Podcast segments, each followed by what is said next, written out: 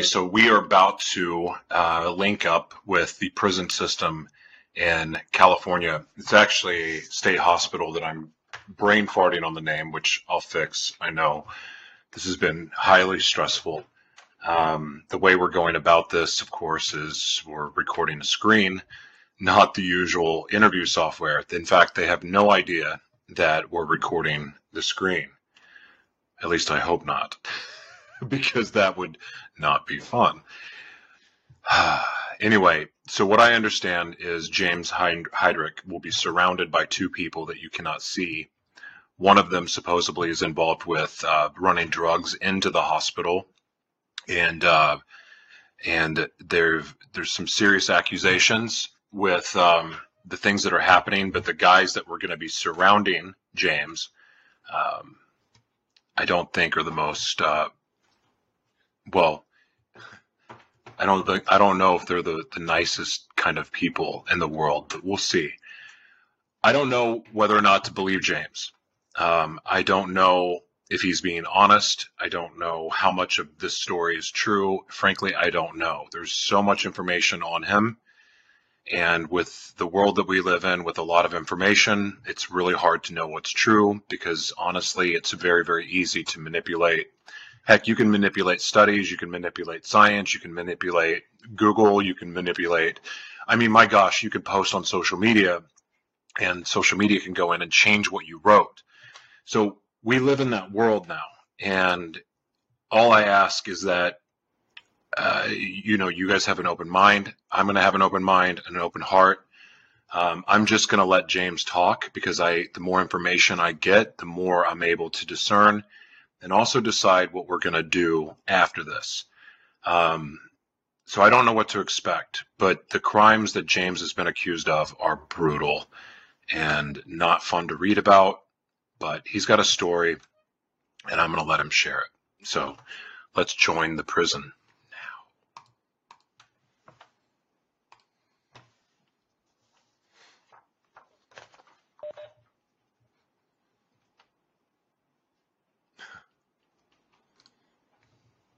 Three minutes. I'm the current presenter. You know what I should do while we're sitting here? I'm going to read this amazing Bible verse that I read today, which is a huge goal of mine. Philippians 2 1 2. If you find any comfort from being in the anointed, if his love brings you some encouragement, if you experience true companionship with the Spirit, if his tenderness and mercy fill your heart, then, brothers and sisters, here's one thing that would complete my joy. Come together as one in mind and spirit, purpose, sharing in the same love. Man, that's good. You know, I'm actually starting to believe that the Bible Gateway app is better than the Bible app. I really like this thing. Killing time, killing time.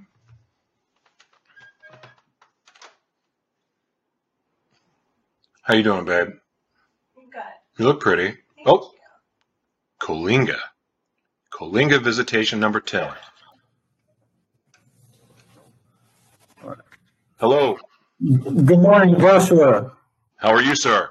Good, good. Uh, before we get this meeting started, I just got to get uh, verification that it is you who I'm talking to, Joshua Taylor, right? Joshua Tyler Berglund. Okay, perfect. Can I just see your ID real quick? Yeah, California ID. Here we go.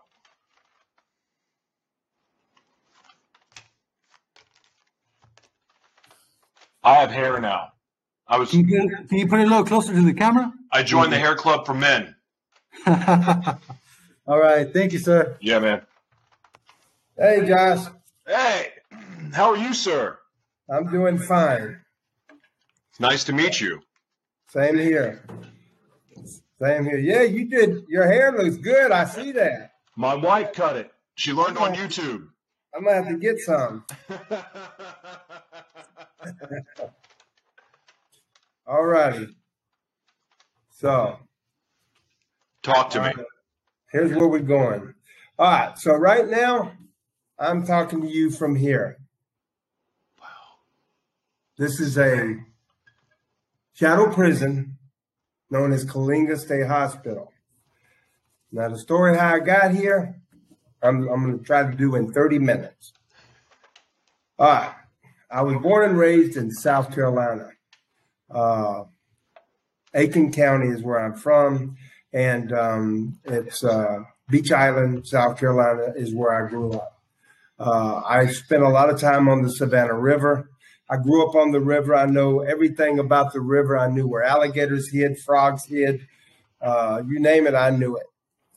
Um, uh, as a child, I experienced a lot of abuse from uh, my father and witnessed other abuse. Uh, uh, while on the chain gang with my father in 1964, I uh, saw a show on TV at the prison that he at the chain gang with Bruce Lee, and I knew then that's what I'm going to have to do to protect my siblings from being beaten and stuff. So uh, I started studying martial arts. I happened to have a child psychologist named Robert Fletcher, who happened to know uh, Kempo and Tang Soo Do. So he introduced me to what he what was known then as empty hand, uh, karate, karate, empty hand.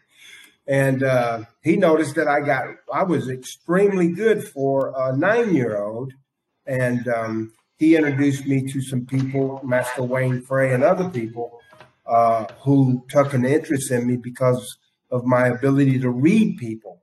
I mean, I knew from a, my early childhood, I knew how to read people. They lied to me. Come on, go over here. We got horses and stuff like that. And you get there, there's no horses. You learn how to read people's body language, eye movement, and everything. I could do that in combat.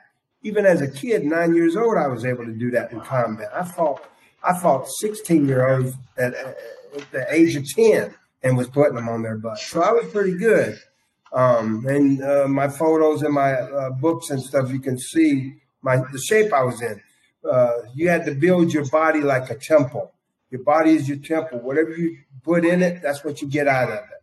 So um, uh, I, I, went on and, and, met other people, uh, and I looked up and happened to meet Grandmaster Ed Parker Sr. And Ed Parker Sr., he took a hell of an interest in me. And uh, uh, uh Dave German, uh, Moses Powell out of New York, and other people top in the martial art range.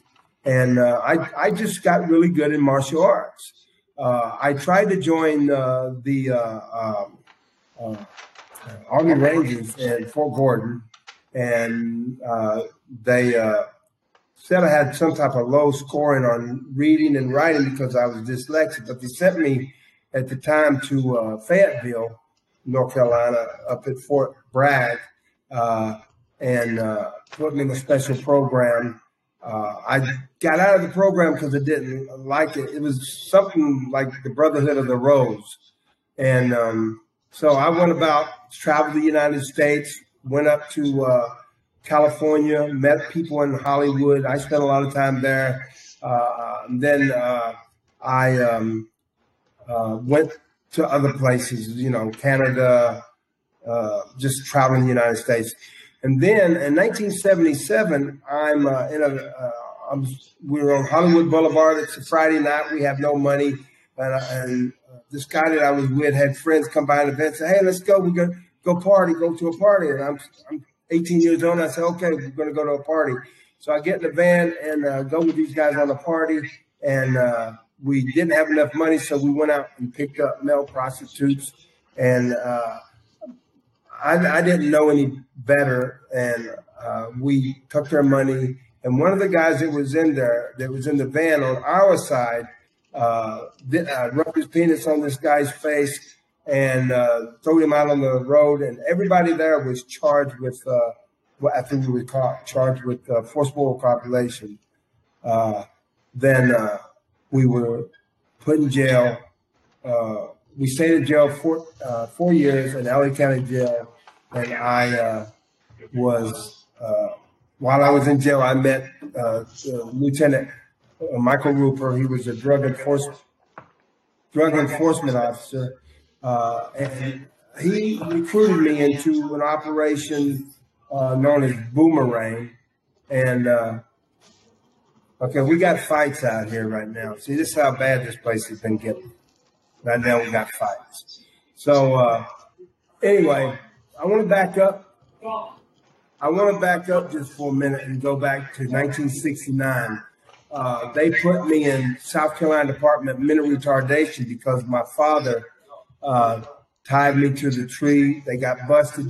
I was uh, tied to a tree uh, uh, with the dogs for about six months, and uh, Health and Human Services caught them. If you see Psychic's confession, you can see my mother.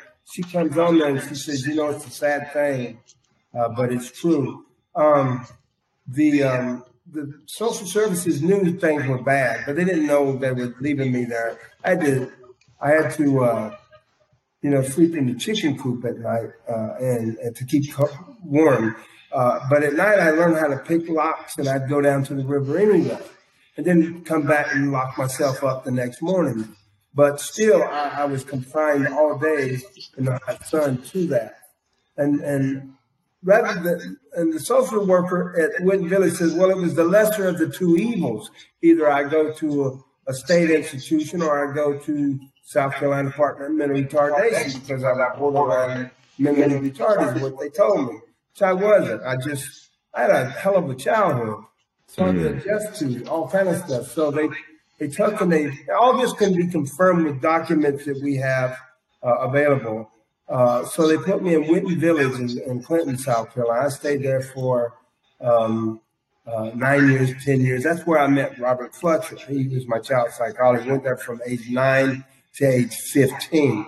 And when they released me, then of course that's when I did my traveling and studying martial arts, different places. But getting back to uh, uh, the LA County, um, I'm sorry for jumping around like that. No, it's okay. 30 minutes. So, so uh, I did four years in the county jail. I, I while in jail, I, I, get in fights with uh, uh, James Holliday, who's the BGF general, uh, and I didn't know that. And um, I had a fight on the third floor chow hall. Me and a guy named Virgil Kimmy took out about 16 uh, goon squads took their equipment from them because they were abusing us, uh, uh, slapping us around. It was Virgil Kimmy who they slapped.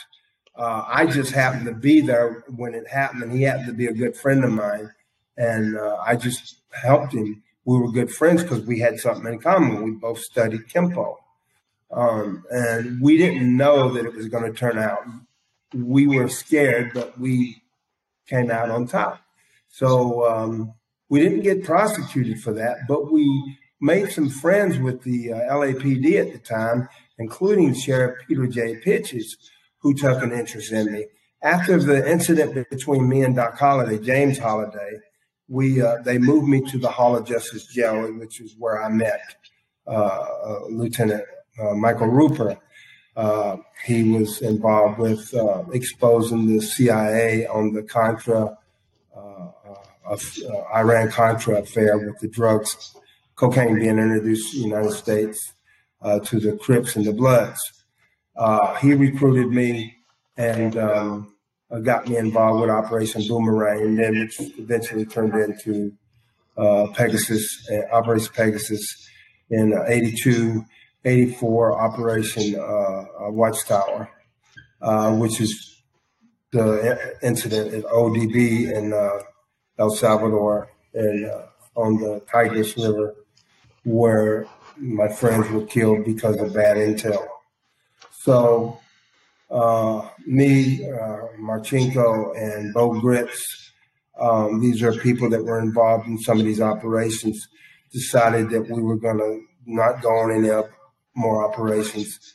Uh, and we just would like disgruntled, I guess. But we, this thing could have been avoided, but they screwed us over. And it seemed like it was intentional, just the way everything went down. So, um, uh, in, in, in 88, I, I mean, I go back to South Carolina, prepare for the Battle of Atlanta with Joe Corley.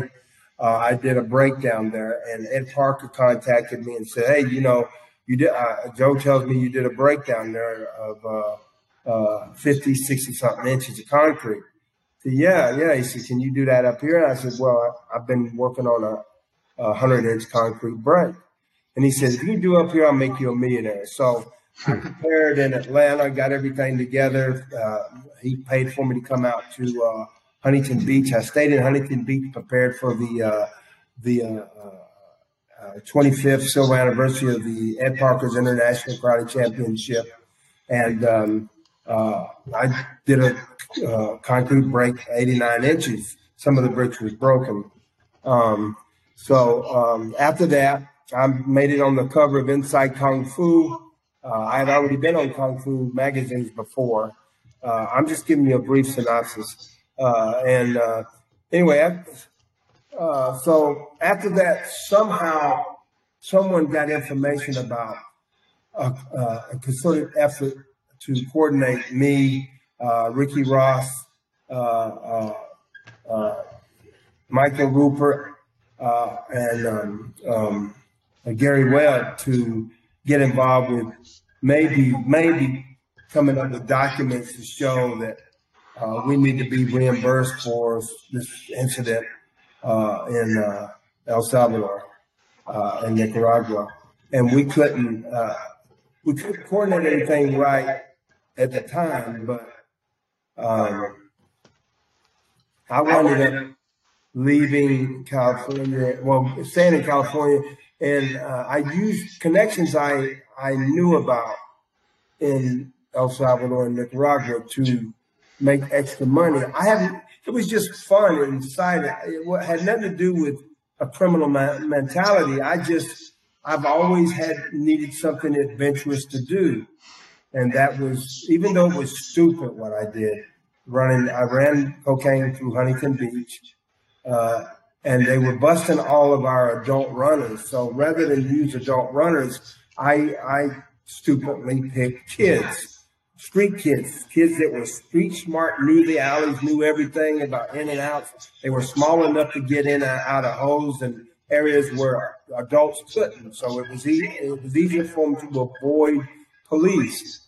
And so what I did was uh, uh, I ran drugs for a while, about six months and then once I realized they started tapping our lines and uh, doing surveillance on us, because I had intel on that from the inside the DEA, and um, uh, I, I, stopped. And I, I told the kids, look, here's some money for you. Paid them all like five grand a piece, and there was four of them. Uh, and one of the main ones was, uh, I'm not going to say his name, but he, he's he's one of the ones that came forward just recently with a letter to the court saying that he lied. Uh, I was accused of child molestation, or not molestation, but uh, lewd touching, which is massages or something like inappropriately touching, uh, which I did not do. Um, they they uh, sent me to jail for that, Orange County Jail. They tried to extradite me from Georgia. I left, went to, I'm going to, I went to Georgia first. First, I did the Sally Jessy Raphael show in New Haven, Connecticut. Then went to Georgia. So they they found out I was in Georgia, and they sent a team down there to pick me up. The Extradition Corporation of America. And Extradition Corporation of America uh, tried to extradite me from Georgia back to California. When they got into Arkansas, they happened to run into, they tried to drop me off at uh, Sheriff King's jail in, in Clarksville, Arkansas. Now, Sheriff King was uh, uh, a pretty good sheriff. He, he, he, fair man. He said, well, okay, let me see your warrant. So he at the warrant okay, I need a copy of that. We'll hold it there. And then Sheriff, after they left, Sheriff King come and uh, uh, talked to me. He said, what's, what's going on here? This doesn't, I know who you are. This doesn't seem like something you do. I and when I ran it down to him and everything, he says, let me do some checking on this. So he contacts uh, uh, Little Rock and talks to somebody there, and they check and said, wait a minute, that warrant number ain't even active. That's not even an active warrant number. It's not, it's not valid. So Sheriff King ends up getting a court order to release me. And uh, if you'll check the papers in Arkansas back in 1980, December of 88, uh, you'll see all the hoopla uh, uh, about that when it happened because uh, uh, Bill Clinton was the governor at, at, that time and told California tried to send bounty hunters down to get me. Clinton got on national television and said, you, you send bounty hunters to my state, they're going to send them back to you in body bags. That's a fact. So I had a lot of attention, political attention on this case, so they had to find me guilty. So what they did, they put me in Orange County Jail, and they took me to the court first time, and there was media everywhere, everywhere. And uh, this that famous picture where you see me like this uh, and stuff, that was a picture went around the world everywhere. Uh, so when I get back to the jail, they have me meet with a doctor named Richard Dorsey, known doctor for uh, forced medicating people. He come and talk to me about five minutes says, look, you know, you're a pretty dangerous person. Uh, and uh, you got all kind of abilities and stuff. Uh, and plus, you, you participated in things, uh, escapes and things like that. You have a knowledge of uh, locking devices and things like that that most people don't have. Uh, I think you're a threat to the jail and my, my officers. I'm going to have to medicate you into your court thing uh, to uh, for their protection and yours. And there was really nothing I could do about it. They forced medicated me. Sent about 20 deputies in there, held me down, and injected me with uh, 40 milligrams of Haldol. Halperdol, and then uh, I think uh, Cogentin. And for the next six months, I'm being injected uh, three days for every court thing. But that was after I pleaded not guilty.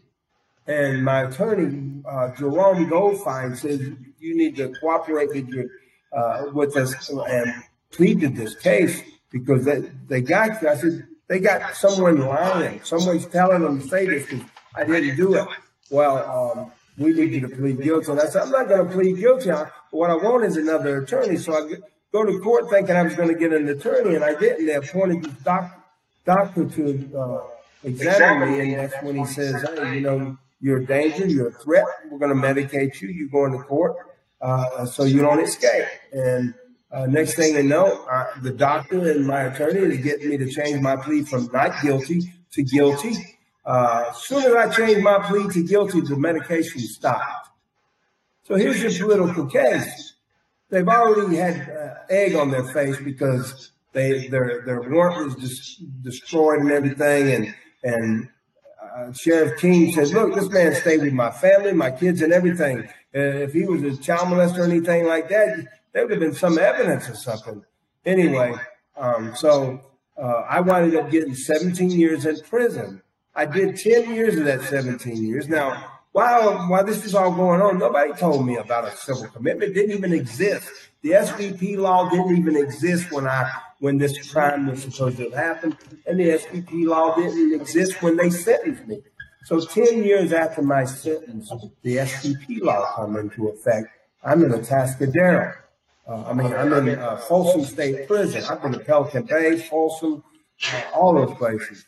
Pelican Bay State Prison. I did four years in SHU up there. Uh, they tried to kill me three times. Look at that right here.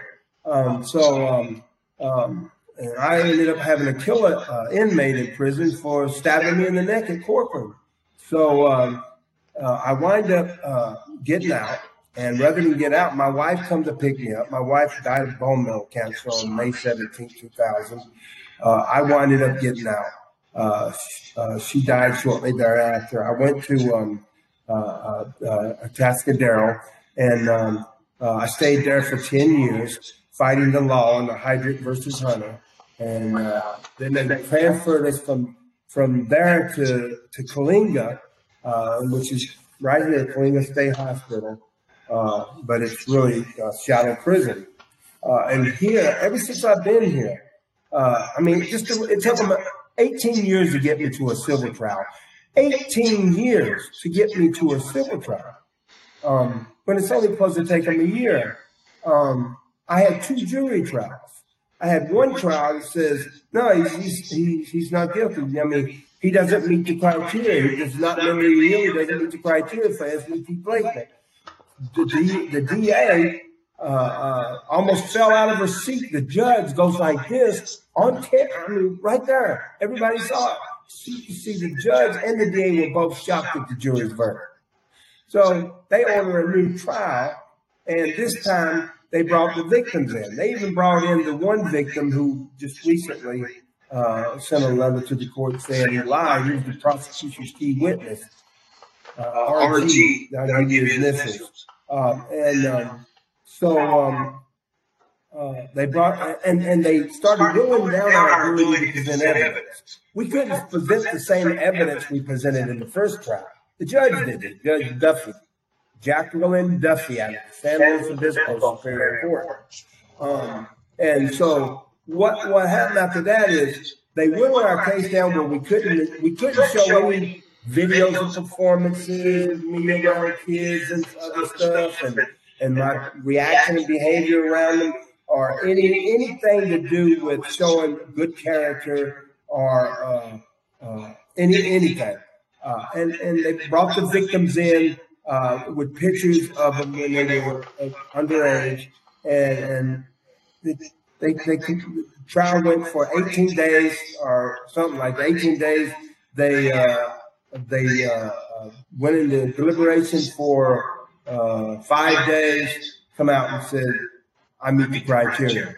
So it's over. I'm, I'm here for the rest of my life.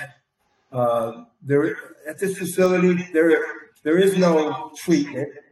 The treatment they have, they do have treatment, but these are the people who are treating us. Like Mr.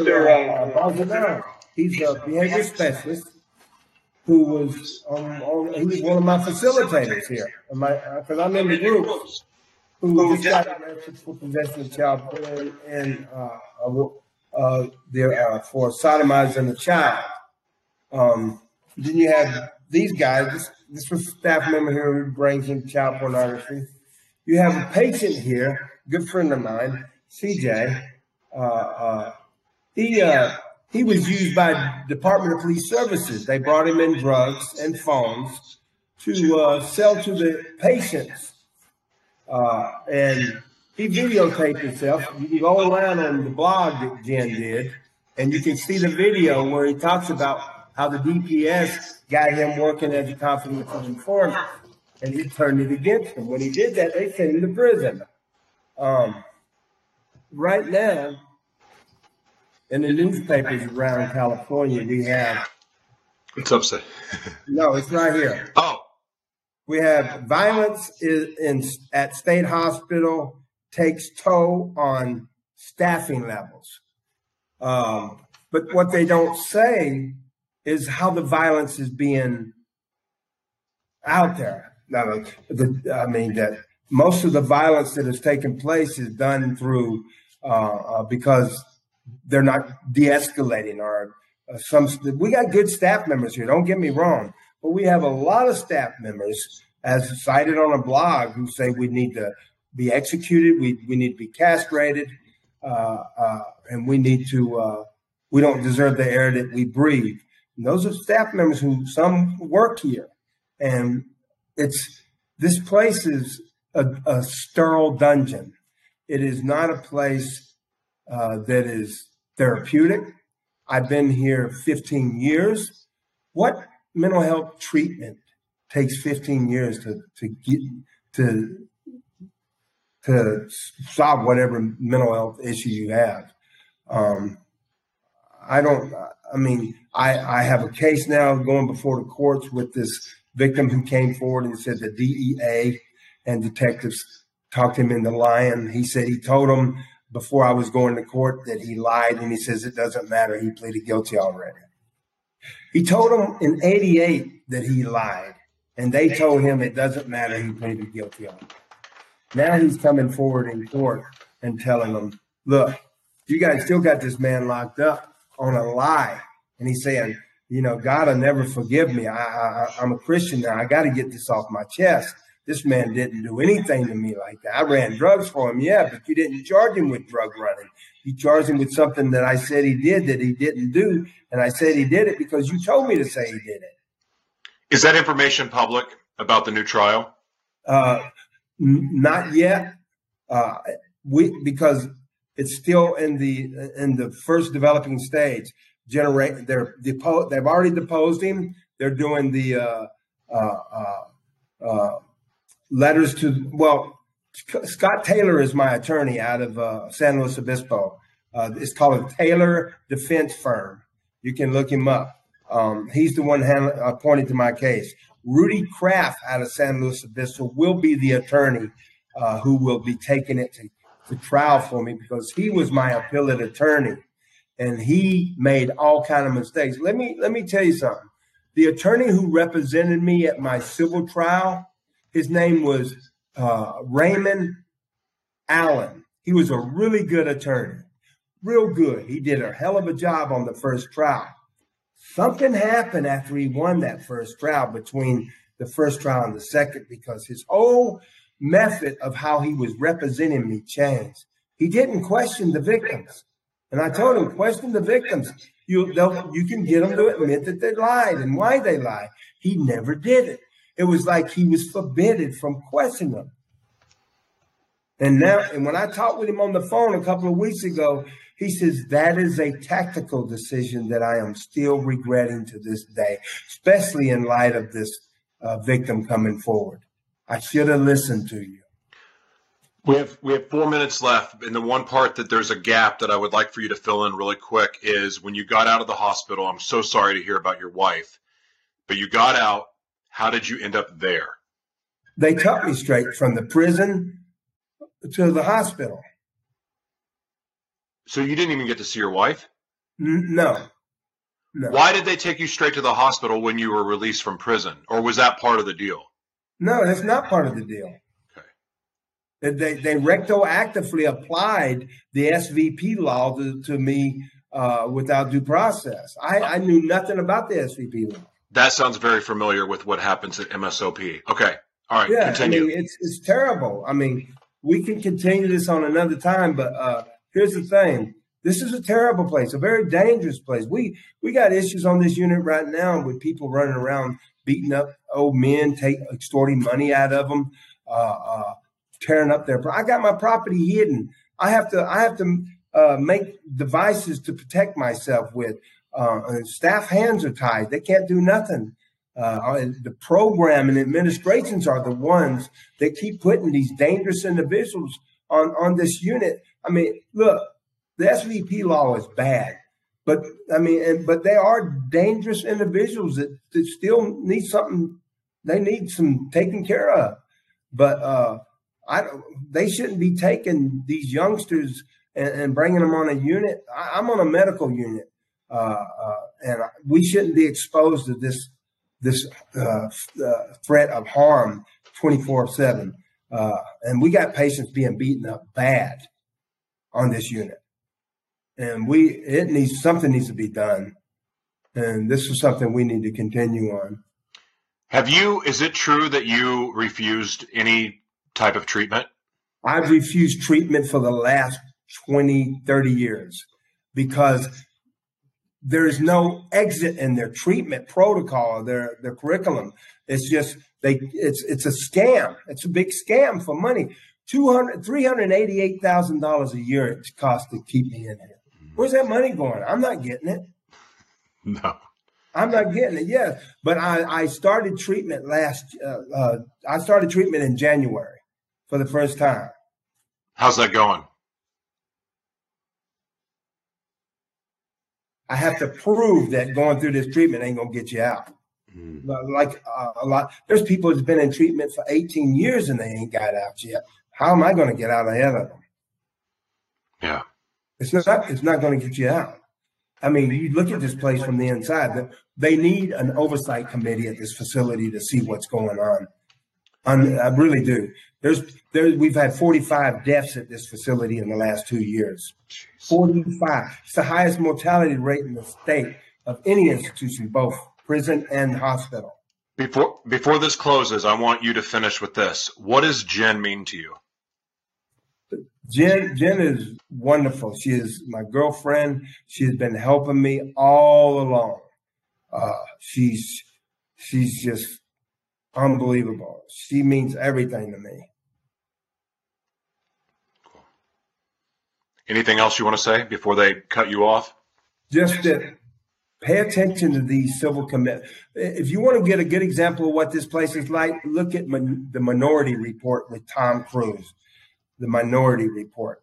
It's pre it's pre crime detention. How are you going to lock someone up for a crime they might commit in the future? That's what they're doing here. They're not locking me up for a crime I committed. I already served my time for that. They're locking me up in punitive conditions for a crime I might commit in the future like locking you up on a hunch that you might commit a crime in the future. And and the state evaluators, that's another thing. It's it's terrible. We'll we'll continue this another time. Yes, sir. James, thank God you, sir. God bless thank you, man. God bless you. Uh, bye. Do they exit us out? oh. There you go. I'm about to explode. Come with me now, get low. I'm, I'm, I'm, I'm, I'm about to. I'm up, I'm about to. I'm up, I'm up, I'm up, I'm up, I'm up, I'm about to. I'm up, I'm about to. I'm up, I'm up, I'm up, I'm up, I'm up, I'm about to. I'm up, I'm about to. I'm up, I'm up, I'm up, I'm up, I'm up, I'm about to.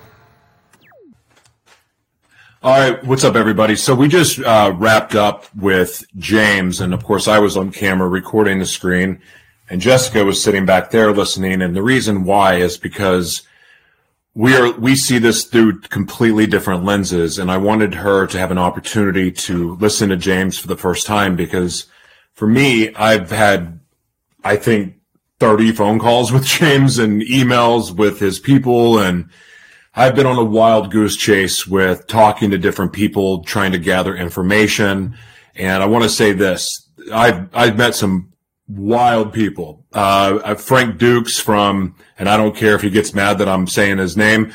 Uh, Frank Dux, the guy that the movie Bloodsport was about. Yeah, been talking to him.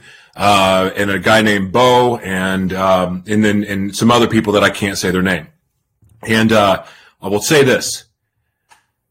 I understand how easy it is to deceive people and make people think whatever you want to think, especially if you're a good manipulator uh, and there's no doubt about it that James is absolutely skilled in those areas. He's the master of deception. He did it on national TV in front of everybody.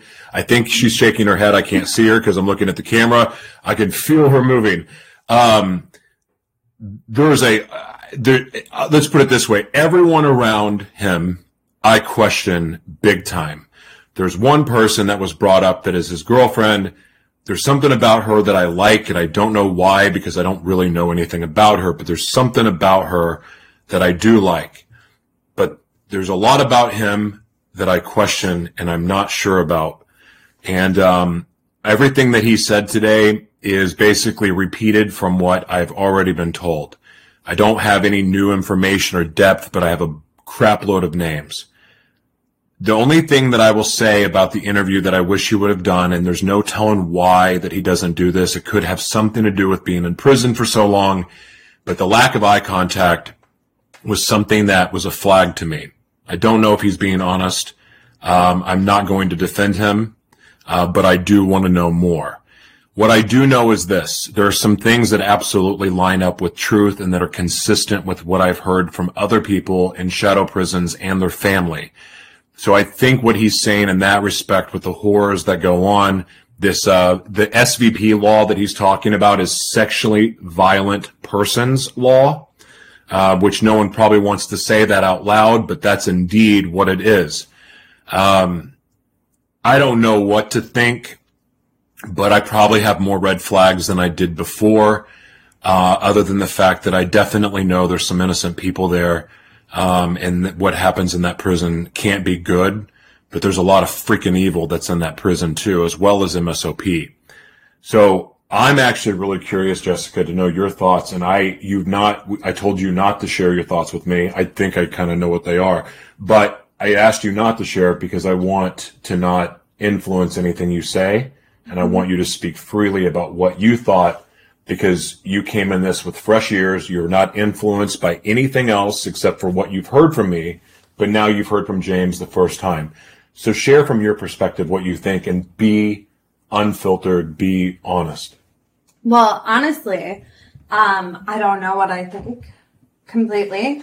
I can see, I, while he was talking, I just jotted down names and, and things that stood out to me, um, and kind of started researching what popped up with that. Um, I can see where there probably are people that are being mistreated there. Um, but I also don't believe him. um, he uh, had some moments where he was unable to answer questions, very direct questions. And there's a lot of stuttering. And then you put that with the eye contact and he, he does a lot of names and dates and throws all these things out. Um, but I mean, one of the names that i've looked up is one of the first names, this Robert Fletcher. Um, and there is a psychologist that pops up in the Google search. However, when you type in that name and the hospital, um, and psychologist, a whole big old case file comes up of someone else who is not the psychologist, but just horrible, horrible, horrible things that have been done to children. And I don't know if he is telling the truth. However, I can see from what he's told you uh, that he's done really bad things and he doesn't take accountability. He, uh, one story, uh, when they didn't have any money, he admittedly said he, they didn't have any money. So they went and hired male escorts and robbed them and assaulted them sexually. But he didn't sound like he felt bad. He just said, I didn't know any better. Um, About the robbing. Okay, but that was in the same story. Like it was all the same. Rubbing his. Yes, he said another guy rubbed his penis on the guy's yeah. head. Yeah. Yeah. And then he said he was talking about um, the fights and James Holiday and he said he just happened to be there, which is another um, another moment where he's not taking any sort of accountability. Uh, the from what I was just reading in that short amount of time, it, it was basically saying that uh, what the condition of that most of the men in there have, where they're attracted to children and they act out violently. Um, it sounds like that takes a really long time to treat. And it's very unlikely to be fully healed. And if they're in a place where there is no God welcomed into, yeah. I mean, I can see why. Mm-hmm. So there's that. Um, I, I, think there's a lot of questions. I mm. don't, I don't see his fruits when he tells us what's going on but it's the first conversation. So. Yeah, I um well I want to talk I want to address the healing thing really quick because the healing part I want to speak to because I've got my own stuff. Like I I'm not a sexually violent person. Um and I'm not a molester or a sexual abuser. That's that was never my thing even being strung out and all the stuff. Um but I definitely was a chemsex addict and addicted to the rush of extreme sex, orgies, gangbangs, um, all, all this stuff, like anything to fulfill and feed the beast what it wanted, I did. I'm fortunate that it never went off into the direction of minors or things like that or animals or anything in that regard. However, I still don't look at my my sinful past and go, well, and, and want to compare it because I look at it as just as evil and dark, um, because I I was evil, and the healing part. I can tell you that it's been six years of faithfully serving the Lord, and we've been together for two and a half years. And I think the only reason why I've progressed in my healing so much is because of Jessica's help and love and teaching me to love and helping me love myself and and really working with me with the multiple personalities, the DID and and helping love each alter and it, it's it's it's you've created an environment for me to be able to thrive and and heal but i'm not all the way healed and i believe in like the episode the broadcast that uh, is labeled on our website and our network the live mana network what was it? It was uh, homosexual, bisexual, straight, and perverted Christians. that was the one that was titled. And it's because a lot of the healing that I needed came from, well, trying to know what was right. Cause I know what feels right. But then if I read the Bible and the Bible is telling me that I'm an abomination, uh, for half of my sexuality or whatever, like that hurts. And I beat myself up and shame myself and be it, like, and it's awful. So there's no healing there when there's shame. There's no healing when you're feeling shame and awful and hating yourself. That's that there's no love present there. Therefore, there's no healing. Because those feelings are not of God. Right. None of them are. So I've, for, uh, for as long as I can remember, um, have tried to find the truth and understand and to match what felt right in my spirit to what the word of God said or what they say is the word of God. Uh, and I, and again, I love the Bible, but I set off on this quest to find the truth. And, and I believe that I found it and what that means. And so now I have been given this opportunity to go, okay, well, now I can quit beating myself up so I can start that healing journey. However, what I've discovered about what it's saying in the Bible, where I believe is wrong and they've used the wrong word and they're using a word that wasn't even invented yet when the Bible was written, blah, blah, blah. Watch the episode. It makes more sense. But also, when I act, if I act out in a way that is not of God, in other words, just because there is a misconception about the word homosexual in the Bible and it not being the actual right word, and it's really not condemning, condemning homosexuality, it also doesn't excuse sinning against your body.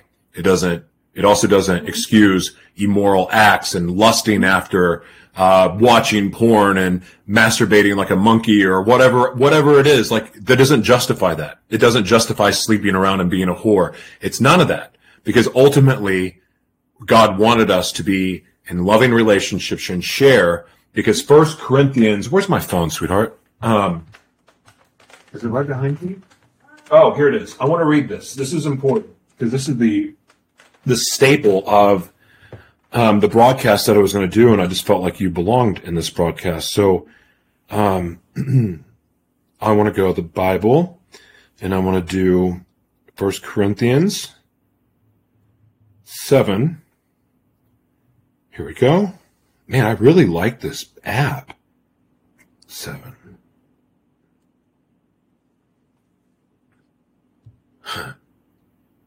So is this okay? Here we go. Um, is this about the spiritual? This is what I thought I read. Salvation is a costly proposition. You and your body belong to God. So use your body for the work of God and not selfish pursuits. So if my selfish pursuit is trying to get my rocks off and I'm neglecting my family because I'm needing to have kinky sex or whatever, well, that's not really of God. Um, at, all. And I could give a million examples, but I gave most of them in the broadcast yesterday, so we will not go there. Uh, now to the topics you raised in your last letter. Some have said it is better to better for a man to abstain from having sex with his wife. Well, I disagree because of your tendency to embrace immoralities. Each man f- should feel free to join together in sexual intimacy with his own wife and each woman should join with her own husband. Husbands and wives have reciprocal duties. Each husband has the responsibility to meet his wife's sexual desires, and each wife should do the same for her husband. In marriage, neither the husband nor the wife should act as if his or own body is private property. Your bodies now belong to one another, and together they are whole. So, you know, I talk a lot about soul ties, and um, and look, you know, they pla- practice polygamy in the Bible. There's a lot of confusing stuff around the whole idea of monogamy. But that said, um, one thing that is absolutely certain is that there's a sexual power. There's a secret, sacred power to sex that brings you and makes you one. Like when you come together. Um, I just said that this is a ministry. We just said come, uh, and said it twice. I may say it three times just for fun. Um, but when you do that, you know, you're, you're exchanging DNA. There's an energy exchange. I mean, think about the life force that comes from sperm. And, and so when you unite, there's, Makes babies. it makes babies. It's a powerful force. So like, makes so much sense. when you're putting your seed in anything you want, well, there's there's an exchange of DNA, there's a soul transfer, there's a tie. So think about it. You're in a gangbang with a bunch of people that are, oh, well, filthy monsters. Guess what? You're putting all over you. I mean, I guess you could go into a Christian thing and like you're all praying before and like, you know, I removed these soul ties and now I'm about to take on all your soul. I don't know how that works and I don't even think I want to know right now. But the point is that sex is very powerful.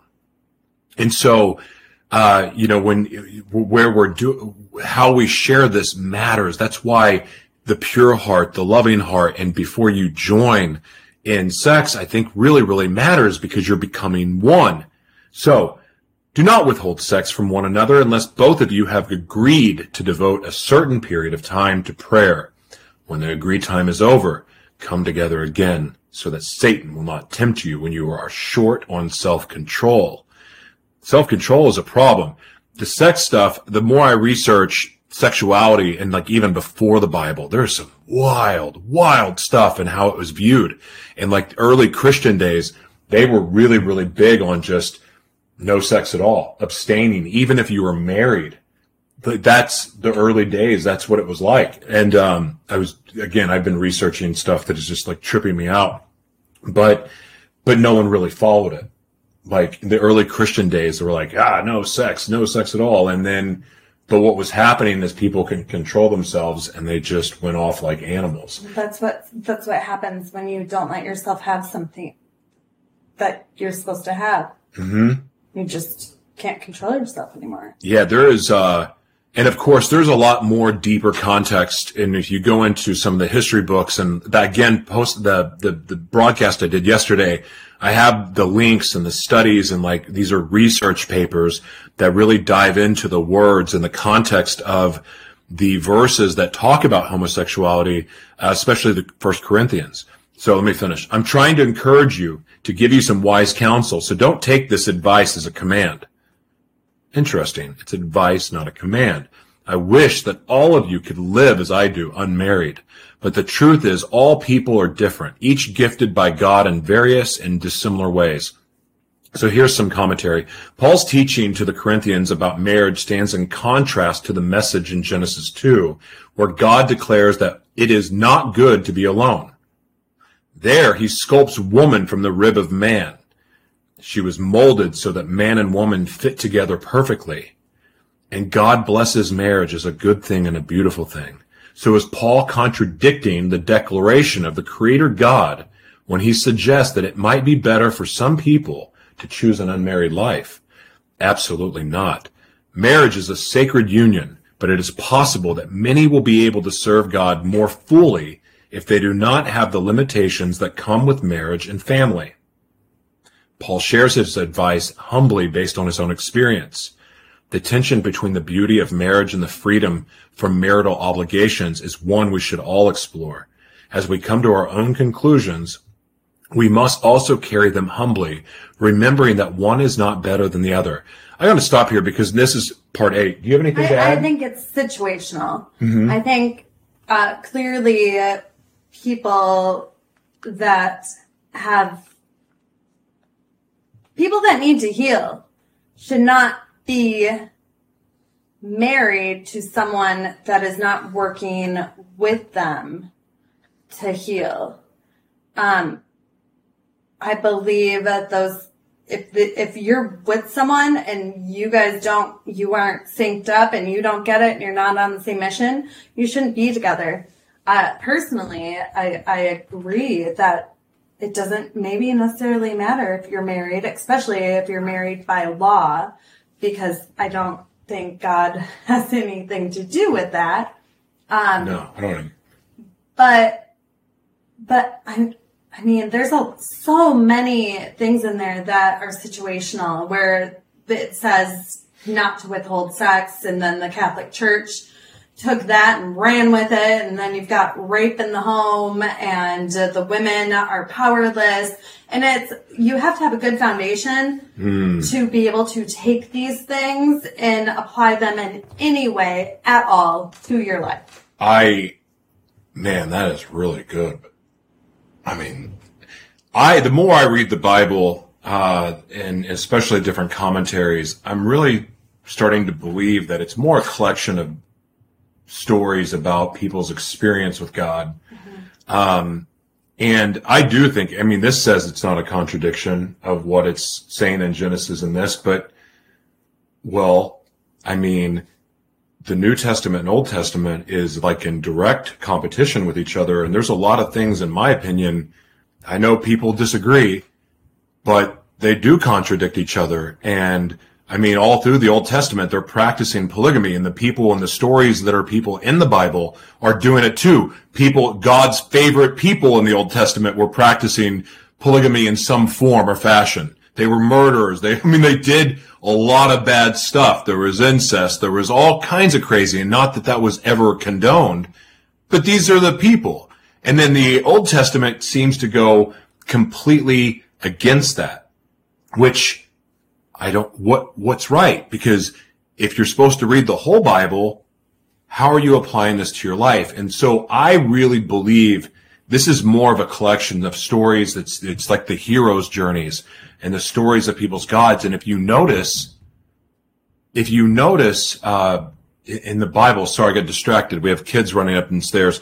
Um, if you notice, so many of the stories in the Bible mimic the story of Jesus. Because ultimately, we all have our own cross to bear. We have our own journey. It's, we have our own hero's journey that very much is very similar to Jesus's. And I'm not saying that Jesus's story is symbolic. I'm not saying that. Um, I believe it's absolutely true. But if you really think about it, our stories are the same, with the exception of we sin. So anyway, I want to finish this and then we'll move on. Uh, to those who are unmarried and widowed, here's my advice. It is a good thing to stay single as I do. If they do not have self-control, they should go ahead and get married. So basically, if you want to bang, you should get married. That's what this is saying to me. And that doesn't seem like a reason to get married at all. Worst reason ever. That's the worst reason because, yeah, it's the worst reason. I won't. they should go ahead and get married. It is better to marry than to be obsessed with sexual urges. To those who are unmarried, here's my command. I mean, this also just shows you that marriage back then really had nothing to do with love. Like people were getting married by the hou- the mountainside with goats and all that, and there's crap and flies everywhere, and they're just getting married and making a covenant with God. Like this whole idea of the marriage, the, the whole wedding business is a scam. Oh yeah. Oh, my Sure. gosh. They just want your money. It's just a scam and it's just a government bullcrap thing because this, the, the, the whole idea of, of, of, I mean, look, I'm madly in love with you. I love you with all my heart, but really, I've married for what I thought was love before, and that was a disaster. I'm married to you and committed to you, and I, we have a covenant with God because you're my best friend. Like you're who I want to do life with. We do life well together. And so the days that we're not being good husband and wife, we become friends. And we're not being very good friends, then we go to family. Like we have that. And I love that. And I wouldn't trade that for the world. And our, but when I read this, it's like, I feel like we've been lied to even about how marriage is supposed to be. Mm-hmm. I agree. And I think I love you more when I don't feel in love with you. Does that make sense? Love can be very mystifying. It can be, um, it, it can cause you to, it can cause illusions. It can, it can make things Make you seem stupid.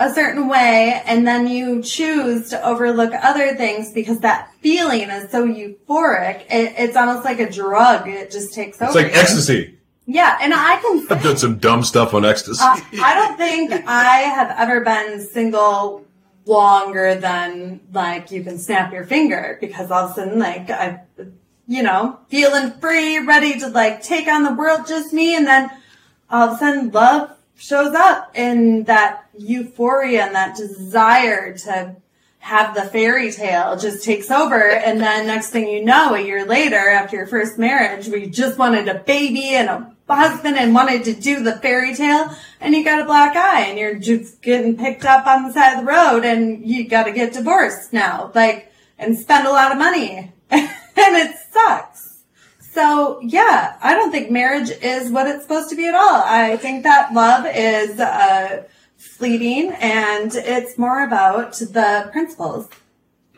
I what and I so to add to what you just said, and I love this. To those who are married, here's my command. And it says in quotes, to be clear, this isn't merely my opinion, it comes from the teaching of the Lord Jesus. It is not right for a wife to leave her husband. If she does, she must either remain single or reconcile with her husband, but she should not marry someone else. Likewise, the husband should not divorce his wife. To everyone else, here's my counsel. And so eh, hold on, I'm going to wait. To everyone else, here's my counsel. This is not a direct command from the Lord. It is my opinion. So now we're taking opinions in the Bible and it's the word of God.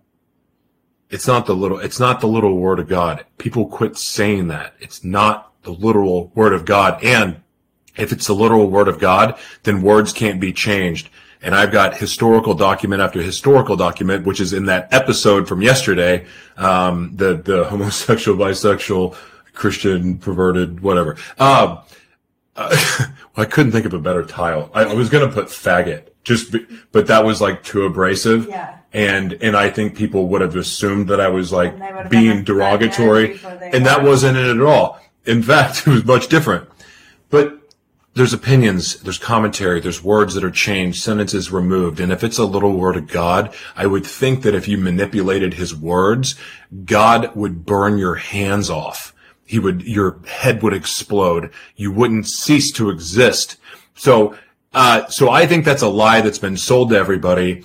And, uh, and I, cause I don't think that God would stand for that, which also furthers my suspicion that we live in some level of hell because that's the only way that that would be allowed and uh, people would live to do it because it's blasphemy. Right. I I agree with the living in some level of hell. Oh, I used to think we just lived in hell. It's level. But the level I can see, because right now we're the minority, because I I believe there's a good chance that we would be the majority, but they've poisoned and killed off all the rest, and the evil are in charge right now. And I mean, it's just one step closer to Jesus coming back and God taking over again. I wish you would hurry. Although I'm kind of enjoying watching the Bible play out because I, I, I want to make this clear. I question a lot about the Bible, but that's the point of having the Holy Spirit because He will reveal truth to you. It's not questioning God either. No, by questioning. No. It's actually giving more it's questioning respect, man. more respect to God by not idolizing a book that man wrote about God.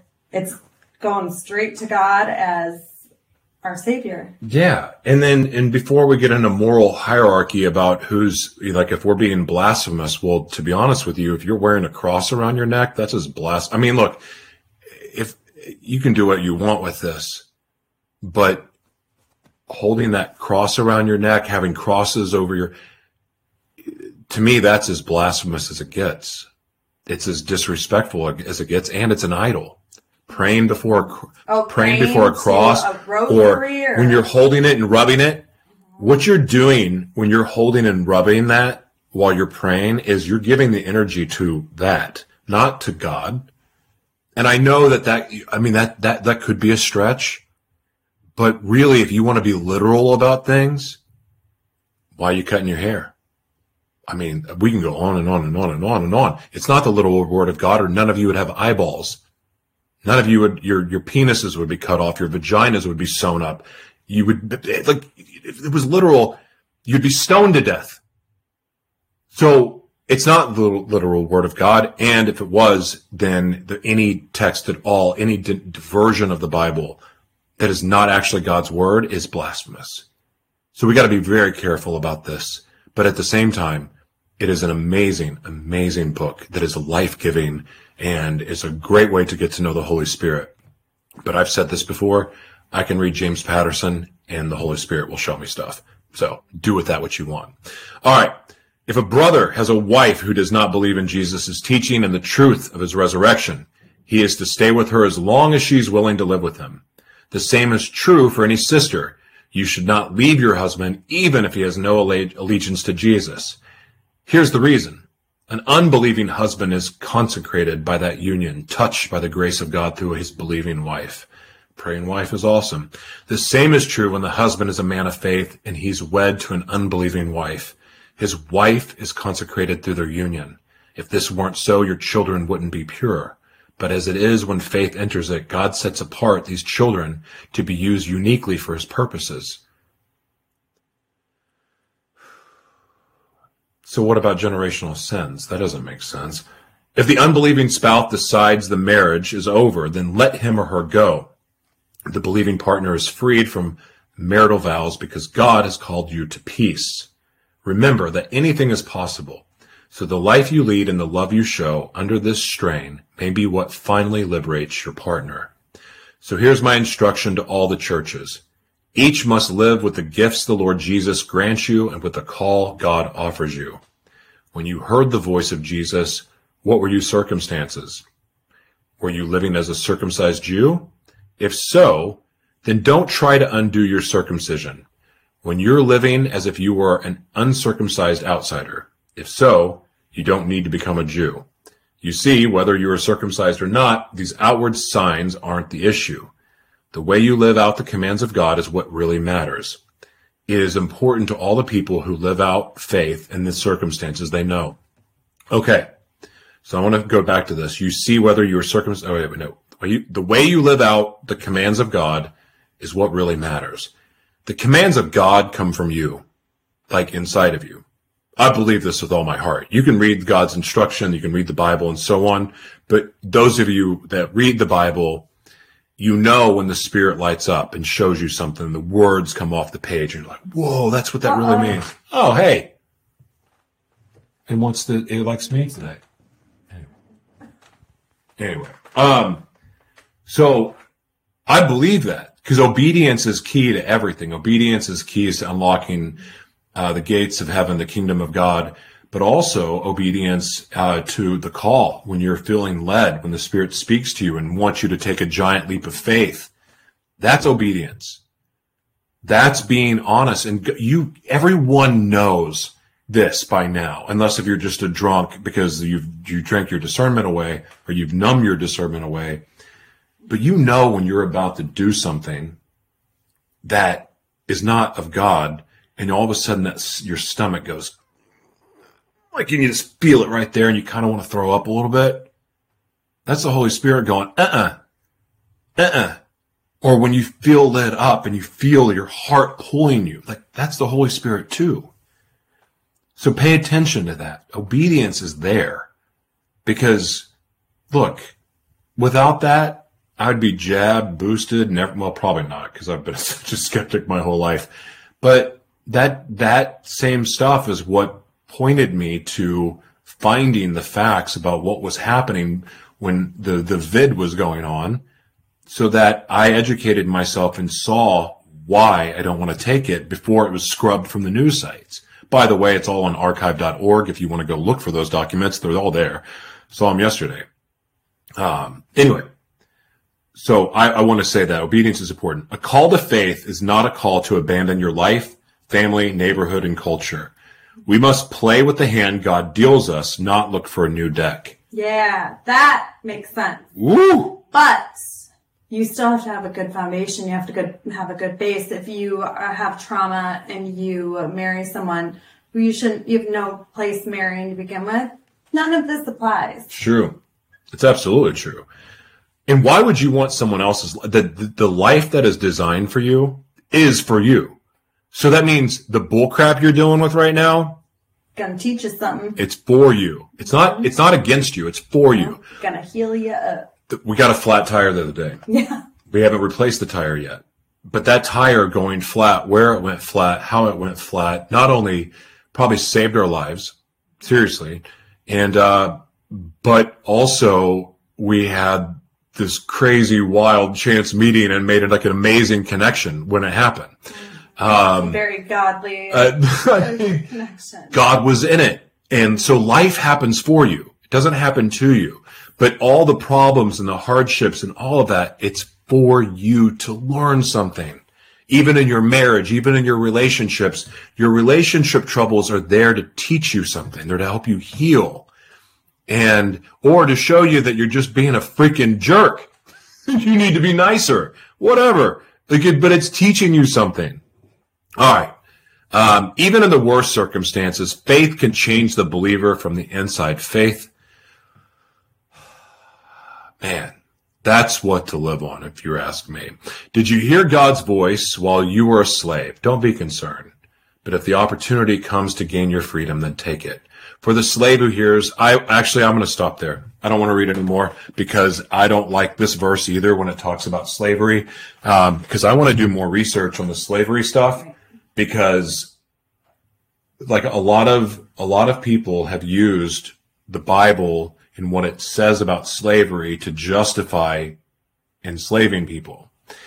And I'm I don't stand for that. I don't believe in that. And like, look, I know it could be taken out of context, whatever, but I got a problem with it. Just like being obedient to this government. It ain't gonna happen. It's not gonna happen. And I don't feel in my spirit that I should be obedient to this government because I don't believe they have their best interest for my life. Um, so uh, the slavery topic, I don't want to read that. I don't want to until I have more facts. Ah! Hi. Until I have more facts, I um I don't want to touch. So, do you have anything you want to end with, honey? Um, I mean, that was a lot. That that was a was a lot to take in. Um, I definitely. Um, I mean, discernment's hard. Figuring out how to discern all of these new situations, um, it's hard, and without guidance from the Holy Spirit, it's impossible. So I, I'm gonna be talking to to God a lot. Yeah, especially about this and how to handle it uh, with James and respect to James. Um, all I know is all the whole time I just wanted to I wanted to pray for him because I do believe that God can heal all, and uh, I do believe he needs healing. But I just don't. I don't know. I don't know. I, I and you talk about discernment. You know, like I can speak with like from having DID. I know that Joshua speaks the truth. But what's true to some of the other alters may not be true to Joshua. So when they speak, it can contradict Joshua sometimes. But also with those shifts, it makes it hard to discern because you're looking at the person you trust, but then the person actually talking is maybe not someone you trust. And so with these guys that have been through a lot of oh, women too, men and women, uh, that have been through even, even transgendered and whatever other genders there are, typically this happens from neglect, abuse, and, and, and pain and suffering and trauma and blah, blah, blah. And, um, so they have alters because those alters were, were there to help initially. They just can, some of them can, can become monsters, as I know, is the, our book, The Devil Inside Me, and, uh, which is about my monsters. So that's, you know, very well, we could be talking to an alter. Well, and I, I very well believe that everyone has alters in them. I believe that I, I, every, it's, everybody's been through trauma. It's true, especially the last few years. The extent of their trauma hmm. it varies, and they might not even know the extent of their trauma. Yeah. I mean, there most people I don't believe do know the extent because the mind is so miraculous that it will hide things that we are not capable of handling from us until we are capable, which takes healing. And if True. people don't know what they need to heal from or that they need to heal, they aren't going to heal. And those memories are just going to stay hidden from us forever. Beautifully said. You've been on quite the healing journey. It's been really amazing to watch. Um, of course, I've been on my own too. And, um, you know, here's the thing. It's a lot of work. It's been a crazy journey for me. It's been a wild journey for you. I've been able, since we've been in each other's life, I've been able to watch you go through it. And it's not easy to watch always. Um, but it's also beautiful and God will heal you. And sometimes it's a journey. Sometimes you Hard. don't, and it's hard It's not and it takes commitment, but it's worth it because of the breakthroughs and the fruit and what you turn into. and what you turn into. Yes, that's so good. Um, but God's not going to heal some things he doesn't take away for a while. And, um, and there's a reason for it. It may not make sense at the time, but stay with it. It's worth it. Those of you who are on healing journeys, keep going, keep trusting God. And, um, I, I want to pray real quick and then we'll quit. Heavenly Father, thank you so much. Um, for I actually getting to do, I wasn't expecting to do this today with Jessica, but I, it was a really special. Um, really grateful for her commentary and even just what she added with James. And, you know, I, I, I don't know what's going on at that hospital other than what we've heard, Lord, but I just pray that your Holy Spirit, your spirit just drops in on that prison and heals heals and let your let your presence be known. I I don't know how many people actually pray for that prison, but also at MSOP um, for the people that are innocent, set them free. But the, for the people that are guilty, heal them, heal them, give them a spirit that is of repentance, and um and because I believe, Lord, that if you heal the people that are labeled monsters and predators and es- is sexually violent people. I know that demon uh, is is is got to be just something else. They're just comparing to my own demons. But Lord, I know that you can heal anything and heal anyone. And what a testimony it would be for those people that have caused pain to other people and have hurt them and have took their innocence, for their testimony to be able to help others heal. And it will never excuse what they've done but you do forgive all. You forgive any, and you forgive everything that is not blasphemous against your spirit. So Lord, I pray that you heal and you heal all the people that are in these shadow prisons and you set them free spiritually, but then also the people that have been left suffering because of what those people have done, you offer them healing as well because the victims need healing. Their testimonies, their testimonies are powerful also. So thank you for this opportunity. I have no idea what the purpose of what this was today is or was, but I pray that you bless the broadcast and use it for your purposes to bring healing, deliverance, and truth. We love you in Jesus' name. Amen. All right. Thank you guys for watching. God bless. Amazing grace, how sweet the sound that saved a wretch like me. I once was lost, but now am found. Was blind, but now I see. I once was lost, but now am found. Was blind, but now I see.